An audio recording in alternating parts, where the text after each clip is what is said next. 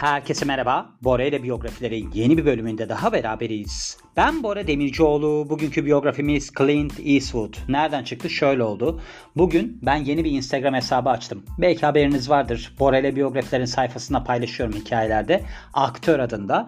Neyse ben orada yeni bir bölüm ekledim. Cowboy bölümün adı. Orada da ben dedim hangi müziği eklesem acaba? Çünkü ben bir kapak hazırlıyorum. Kapakta bir müziğin olması gerekiyor konuyla alakalı. Bir de bölümün adı Cowboy olunca dedim ki ha dedim iyi kötü çirkin filmi vardı. Onun müziğini ekleyebilirim. Sonra ben onun müziğini ekledim. Sonra dedim ki aa dedim iyi kötü çirkin filminde Clint Eastwood oynuyordu. Onu da bir okuyayım filan. Neyse onu okudum. Sonra ben unuttum. Devamında ben eve geldim. Başka şeylerle ilgilendim. Saat oldu gece bir buçuk. Aa dedim ben o bölümü yapmamıştım. Daha doğrusu Clint Eastwood benim biyografilerde yer almamıştı. Onu ekleyeyim. Bir de ben Clint Eastwood'u çok tutarım. Adam şu anda 93 yaşında mı 94 yaşında mı ne? Hala bir kitap yayınlıyor, film çekiyor bilmem ne yapıyor. 2016 yılında Tom Hanks'in oynadığı Sully miydi neydi bir filmi çekti mesela. Acayip üretken bir adam. Yani böyle bir insan olmak çok iyidir. Aslında bu adamın yönetmenliği de bir tane böyle bir filmle alakalı olayıyla başlamış. Bu şeyde oynamıştı ya hani iyi kötü çirkin filminde oynamıştı ya aslında o bir üçleme biliyorsunuz yani Dollars Trilogy olarak geçiyor hatta. Bu işte bir avuç dolar için birkaç tane dolar daha fazla dolar için bir de iyi kötü çirkin diye 3 tane film. Sergio Leone'un filmi bunlar. Orada bir sorun yaşamış. Ondan sonra demiş ki ben demiş bundan sonra kimseye muhtaç olmayacağım. Kendi filmlerimi yöneteceğim. Öyle bir çıkış noktası var yani. Clint Eastwood'a bakarsak tabii ki yani en başarılı film yıldızları arasında yer alıyor. Doğum tarihi 31 Mayıs 1930 San Francisco, Kaliforniya, Amerika doğumlu. Orta halli bir ailede dünyaya geldi geldiği söyleniyor. Şöyleymiş yani bu aile öyle orta halli bir aile olarak görünüyor da mesela havuzlu bir evde falan yaşamış yani hani o kadar da sürünen bir çocukluk geçirmemiş. Orta halli değil bence. Orta üst diyebiliriz. Ve sonrasında da ne oluyor? Başarılı bir aktör, yönetmen ve de yapımcı oluyor aslında Hollywood bazında ele alırsak en başarılı kariyerlerden bir tanesine sahip. Yani adam 93 yaşında hala ünlü, hala başarılı. Çok da zor bir iş. Bugün mesela ben yürüyordum. Yürürken bir şey dinledim. Böyle bir röportaj gibi bir şey dinledim. Bu Mandra Filozofu diye bir film var ya. Orada oynayan kişi adını unuttum. Şimdi aynı zamanda da senaristmiş yani. O şey diyordu. Biz diyordu bazı diziler çekmeye karar verdik. İşte insanlara okuttuk, pilot bölümler çektik. Dediler ki bu kesinlikle tutar. Tutmadı. Bazıları için de tutmaz dediler. Tuttu. Yani bunun nasıl olacağını anlayamıyorsunuz. Mesela Clint Eastwood'un çektiği filmler de gerçekten de hani belirsiz olabilirmiş. Hani insanlar çok büyük para koyuyorlar falan. Bir noktadan sonra da silinebilirmiş. Çok uzun bir kariyerden bahsediyoruz çünkü. Ama bu adamın kaderi öyle olmadı. Şimdi aslında ilk kariyer çıkışını Western televizyon dizisi Raw White'la yapmış. Bu galiba 8 sezon devam eden bir dizi oluyor ve uluslararası üne de Sergio Leone'un Dollars trilojisiyle ulaşıyor. Yani A Fistful of Dollars for a Few Dollars More and, and diyorum ve The Good, The Bad and The Ugly ile. Bu 1960'larda yer aldığı filmler. Ardından da Dirty Harry film serisi çıkıyor. 1970'lerde ve de 1980'lerde de bu filmle Hollywood'daki sert adam imajını aslında sabitliyor. Bu arada bu Dirty Harry filmi var ya aslında bu Frank Sinatra'ya teklif edilmiş. Frank Sinatra oynayacakmış yani bu karakteri. Bu adama da yani ben başka kaynaklardan da gittim. Şimdi The Famous People'dan gidiyorum da. Bu adama da Superman rol teklif edilmiş. Christopher Reeve'in oynadığı. O da demiş ki yok demiş ben oynamam. Hatta bu Sean Connery'nin canlandırdığı 007 James Bond var ya ondan sonra bu adama teklif ediliyor. Sen diyorlar oynamak ister misin? Onu da geri çeviriyor. Benim hani o taraklarda bezim yok diyor. Frank Sinatra da bu rolü şeyden dolayı canlandıramamış. Dirty Harry. Elinde bir sorun varmış silah tutamıyormuş. Onun için canlandıramamış yani. Tamamen tesadüflerle dolu bir kariyer gidişi yaşamış diyebiliriz. Sonra işte film yönetmenliğine 1971 yılında başlıyor Clint Eastwood ve işte böyle benzersiz tarzıyla öne çıkıyor. Oscar ödüllerini en iyi yönetmen ve de en iyi film dalında Unforgiven'la kazanıyor 1992 yılında. Bir de ardından da Million Dollar Baby 2004 yılında. Bu da çok iyi bir filmdir. Boksör bir kadını izliyorduk. İzlemişsinizdir belki. Çok güzel bir filmdir yani. Bir de bu filmlerde en iyi aktör kategorisinde de şey oluyor. Adaylık alıyor. Oscar ödülü adaylığını Letters from Iwo Jima ile elde ediyor 2006 yılında. Burada galiba Köstebek filmi aldı değil mi? Martin Scorsese'nin öyle hatırlıyorum. Bu film çok iyi bir filmdir. Yani ben şöyle düşünüyorum her zaman. Martin Scorsese uzun zaman Oscar alamadı. Yani böyle bir akademinin ona bir borcu vardı da denilebilir. O yüzden bence o filmle Oscar aldı. Yani yoksa ikisini kıyaslarsak bu film çok daha iyi bir filmdi. Yapacak bir şey yok yani. Sonra baktığımızda Every Which Way But Loose 1978 yılındaki ve de onun devamı Any Which Way You Can 1980 yılındaki en büyük ticari başarılar olarak görünüyor. Ve kendi yönettiği çoğu filmde başrolde yer alıyor. Bununla beraber görünmeden bazı filmleri de yönetmişliği var. Yani kendisi rol almadan. Also known Clinton Eastwood Jr. yaşı 93. Sonra eşlerine bakarsak Maggie Johnson 1953-1984 yılları arasında. Dina Eastwood 1996 yılından beri beraberler. Sonra boyu 1.93. Başka bir şey var mı diye bakalım. Başka da bir şey yok. Bu adam çapkınlığıyla öne çıkmış bu arada. Yani o kadar çok kadınla ilişki yaşamış ki. Hatta bir tane eşiyle evliyken başka birisinden en azından diyorlar 3 tane çocuğu var falan. Ben okudum şimdi onların hepsinin adını söyleyerek sıkmayacağım size ama öyle bir durum varmış yani. Acayip çapkın bir adammış. Yani şöyle o zamanlarda bundan 40-50 yıl önce zaten Instagram yok bir şey yok. Bunlar süper ünlüler yani. İnsanlar üstlerine atlıyorlardır eminim. Onun için bunlar çok normal. Hiçbir şeyle uğraşmıyor ki. Yani o yüzden bence başka kadının 3 çocuğunun olması falan çok da bir iş değil yani. Çocukluğuna gelirsek babası bir kağıt şirketinde çalışıyormuş. Ardından da IBM'de memur olarak işe başlamış. Kendinden küçük bir kız kardeşi var. Jean Bernhardt adında 1934 doğumlu ve de baktığımızda İskoç, İngiliz, İrlandalı ve de Hollandalı kökenlere sahip. Şöyle oluyor. Şimdi okul adını, adını filan vermeyeyim. İlk okula gittiğinde disiplinle alakalı sorunlar yaşadığı için diyorlar ki sen okuldan ayrıl. Ardından da başka bir meslek lisesine geçiyor. Ancak liseden mezun mu değil mi bunu bilmiyorlarmış. Bu belirsizmiş. Bu zaman zarfında pek çok tuhaf işte çalışıyor. Mesela böyle bir kağıt taşıyıcılığı yapıyor, can kurtaranlık yapıyor, bir bakkalda çalışıyor. İşte bu hani golf şeylerini, sepetlerini taşıyan tipler var ya çantalarını falan. Onlardan bir tanesi bu adam. Bir de itfaiyeci olarak çalışmış. Yani forest firefighter olarak görünüyor burada. Orman itfaiyecisi midir nedir bilmiyorum. Öyle bir şey var. Ve Eastwood'a göre ben demiş Seattle Üniversitesi'ne girmek istedim. Ancak Kore Savaşı başladı ve bu sebeple ben orduya alındım. Burada da biz Kaliforniya'da aslında üs olarak bulunuyorduk. Ve Amerikan ordusunda hizmet verdiği sırada aktörler David Jensen ve Martin Miller'la tanışıyor. Onlar da diyorlar ki sen bu görevini tamamladıktan sonra kesinlikle Los Angeles'a yerleşmelisin. Kariyerine gelirsek Universal Stüdyolarının screen testinden yani ekran testinden geçtikten sonra 40 haftalık bir sözleşme imzalıyor. Ancak sadece tek bir yenilenme geçer, geçirdikten ve de küçük rollerde yer aldıktan sonraki rol aldığı filmler arasında Revenge of the Creature varmış 1955 yılındaki bir de Tarantula varmış yine 1955 yılındaki kontrat yani sözleşmesi yenilenmiyor. Bundan sonra işte birkaç tane televizyon dizisinde yer alıyor. Büyük çıkışını ise Rowdy Yates karakteriyle yapıyor. TV Western dizisi Raw White'la. Bu 1959-1965 yıllar arasında gösterimde kalmış yani yayınlanmış ve televizyon reytinglerinde ilk 20'de yer almış. Sonra başka bir şey var mı diye bakalım. Bu tabii ki bu sezon olarak baktığımızda 1965-66 sezonunda iptal ediliyor. Ancak Eastwood'un büyük bir yıldız olmasına basamak oluyor. Bu sıralarda aslında küçük rollerde yer alıyor bazı filmlerde.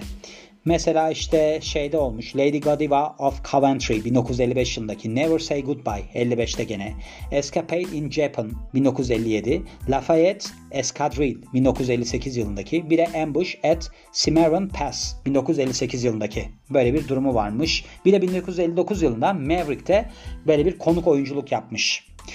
İtalyan yönetmen Sergio Leone'un Dollars Trilogy'de yer alıyor 1960'larda. Yani 3 tane film bu. A Fistful of Dollars, For a Few Dollars More ve The Good, The Bad and The Ugly. Bu büyük bir yıldız olmasını sağlıyor aslında. Burada 3 filmde de isimsiz kişiyi canlandırmış. Yani man with no name. İsimsiz böyle ismi olmayan adamı canlandırmış. Öyle de bir özelliği var yani. Aslında bu filmi kabul etmesinin sebebi Raw White imajından sıyrılması deniliyor. Ancak şunu anlayamadım. Yani o Raw White dediği bir western olarak görünüyor. Orada da cowboy nasıl sıyrılıyor? Yani bu da mesela bir cowboy filmi. Ama anlayamadım yani. Öyle bir durum varmış. Sonra başka bir şey var mı diye bakalım. Yani genelde o filmlerinden falan bahsetmiş. Çünkü ben birazdan şeye geçeceğim yani. Hani böyle bir kendisiyle alakalı hızlı gerçekler köşesi var ya ona geçeceğim. Neden? Çünkü burada acayip derecede uzun şeylerden bahsetmiş. Yani şu filmde oynadı, bu filmde oynadı. Ben öyle birkaç tane film yaptım. Daha doğrusu biyografi yaptım, film de yaptım. Sıkıcı olduğunu düşünüyorum. Sonrasında değiştirdim hatta. Mesela The Incredibles filmini yapmıştım. Borel'e biyografilerin alt kategorisi Borel'e filmlerde. Sonra dedim ki bu çok karışık olmuş. Ben dedi bunu değiştireyim. Sonra The Rookie adlı bir polis dramasını yönetmiş 1990 yılında. Film başarısız oluyor. Galiba ben bunu izledim. Sonrasında da 1992 yılında Unforgiven'ı yönetiyor. Bu büyük bir ticari ve de eleştirel başarı sağlıyor. 9 tane Oscar ödülüne aday oluyor ve 4'ünü kazanıyor ki bunların arasında en iyi film ve en iyi yönetmen de var. Sonra başka bir şey var mı diye bakalım. Yani burada çok öne çıkan şeyler yok diye düşünüyorum şeyi söylüyor işte 2006 yılında Steven Spielberg ile iki tane 2. Dünya Savaşı filmi üzerinde çalışıyorlar. Bunlardan bir tanesi Flags of the Fathers yani atalarımızın bayrakları. İkincisi ise Letters from Iwo Jima. İki filmde izleyici tarafından olumlu karşılanıyor ve Letters from Iwo Jima birkaç tane akademi ödülü adaylığı kazanıyor. Bunların arasında en iyi yönetmen, en iyi film ve en iyi orijinal senaryo da var. Changeling filmini ki bu gerçek bir hikayeye dayanıyor. 2008 yılında yönetiyor. Filmin başrolünde Angelina Jolie oynuyor ve film hem eleştirel hem de ticari yönden başarılı oluyor. Birkaç tane de adaylık kazanmış. O kadar çok film yönetmiş ki bu J. Edgar falan da yönetmişti hatırlarsınız. 2011 yılında Leonardo DiCaprio'nun başrolünde oynadığı. Yani çok iddialı filmlerde yer alıyor. 2016 yılında mesela Sully'yi yönetiyor. Bu da Chesley Sullenberger isimli pilotun hikayesine dayanıyormuş. Yani burada bir Airbus A320 şeyi uçağı sorun çıkarıyor falan. Bunu işte galiba yere indirmeyi başarıyor mu? Ona mı çalışıyor? Öyle bir durumu var yani. 238 milyon dolarlık da gişe yapmış film. Yani çok başarılı olmuş da denilebilir. Sonra başka bir şey var mı? Yani çok kişisel olarak şeylere girmek istemiyorum. Bakayım.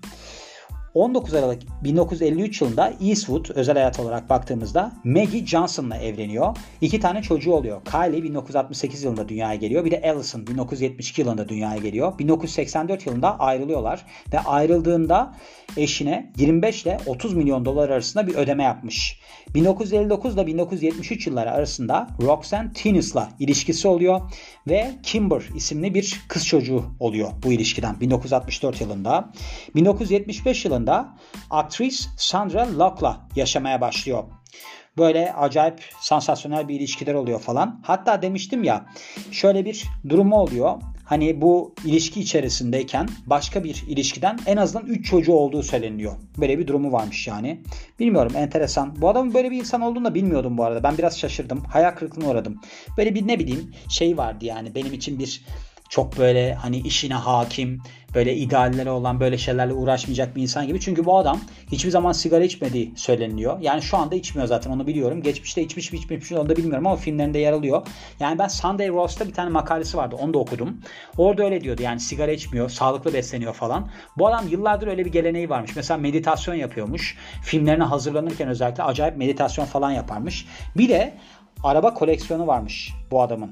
Yani mesela bu şeylerin arasında koleksiyon arasında Ford Roadster var 1932, Lincoln K Series Convertible 1937 yılında, Austin Healey 1955, Cadillac Eldorado Series var 1955, Jaguar XK Roadster 150 Roadster 1960, Morris Mini Countryman Cooper S 66, Ferrari 270 GTB 1966, Gran Torino Sport 1972, Ferrari 365 GT4 Ber Berlinetta Boxer 1974, Pontiac Special Edition Trans Am 1977, Ferrari 308 GTB 1978, GMC Typhoon 1992 ve Fiat 500e varmış 2014. Böyle şeyleri var. Filmlerine genel olarak bakarsak The Outlaw Josie Wales 1976, Dirty Harry 1971, Grand Torino 2008, Unforgiven 92, High Plains Drifter 1973, Escape from Alcatraz 1979, Magnum Force 1973, Kelly's Heroes 1970, bir de bu bir avuç dolar için 1965. Ödüllerine bakarsak Milyonluk Bebek 2005 yılında Best Motion Picture of the Year, Best Achievement in Directing yani en iyi yönetmen ve de en iyi film ödüllerini almış Oscar'da. 1993 yılında en iyi yönetmen ve en iyi film Oscar'ını alıyor. Unforgiven filmiyle. Golden Globe yani Altın Küre'de Milyonluk Bebek'te en iyi yönetmen 2005 yılında. Unforgiven'la en iyi yönetmen 93 yılında. Bird'le 1988 filmiymiş bu. En iyi yönetmen 1989'da.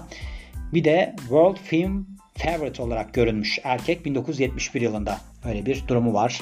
Bir de kendisiyle alakalı şey vardı.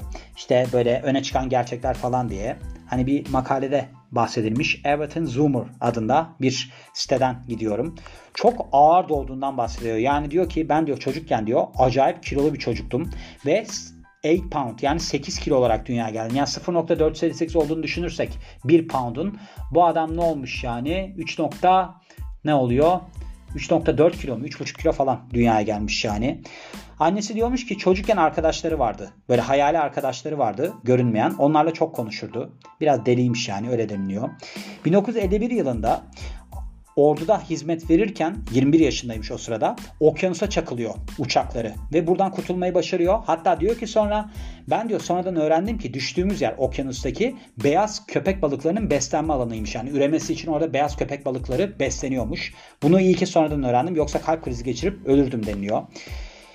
1959 yılında demiş ki bir TV Guide diye dergi galiba bu. Ben demiş sağlıklı kalmaya özen gösteriyorum. Hatta şöyle bir şey vardı. Arnold Schwarzenegger Clint Eastwood'la ilgili şey diyordu. Ben diyordu çok bariz şekilde vücut geliştirme yapan bir aktördüm. Ama Clint Eastwood gibi ünlüler gizli şekilde formlarına dikkat ederdi. Yani onlar fitness yaparlardı, acayip şınav falan çekerlerdi, sağlıklarına dikkat ederlerdi. Ama bunu hiç öne çıkarmazlardı ve insanlar bu kişilerin gerçekten de öyle olduklarını düşünürdü. Ben Clint Eastwood'la konuştuğumda şey demişti bana diyordu Arnold Schwarzenegger. Ben hiçbir zaman böyle antrenman rutinlerinden falan bahsetmem. Çünkü insanlar beni gördüklerinde bu adam doğuştan özel bak hiçbir şey yapmıyor. Buna rağmen acayip iyi fiziği var diyorlar demişti. Öyle bir şey anlatıyordu Arnold Schwarzenegger. Çok da doğru bir mantık. Ben de böyle insanların hep öyle olduklarını zannederim. Bakın bu adam da son derece sağlıklı besleniyormuş. Sigara içmekten nefret ediyormuş. Bakın 1959 yılında bahsediyor bundan. Yani ben hani başında dedim ya acaba önceden içiyor muydu diye. Demek hiçbir zaman içmemiş ama zannedersem bu iyi kötü çirkin filminde falan bir sigara migara sahneleri vardı ama rol icabı içiyordu demek ki. Ben demiş daima bolca sebze meyve tüketirim, vitamin alırım ve de fazla miktarda alkol içmekten uzak dururum. İşte meditasyon yapıyormuş neredeyse 50 yıldır. Bunu da Esquire 2009 yılında söylemiş. Demiş ki ben bu şekilde düşüncelerini toplama fırsatı yakalıyorum.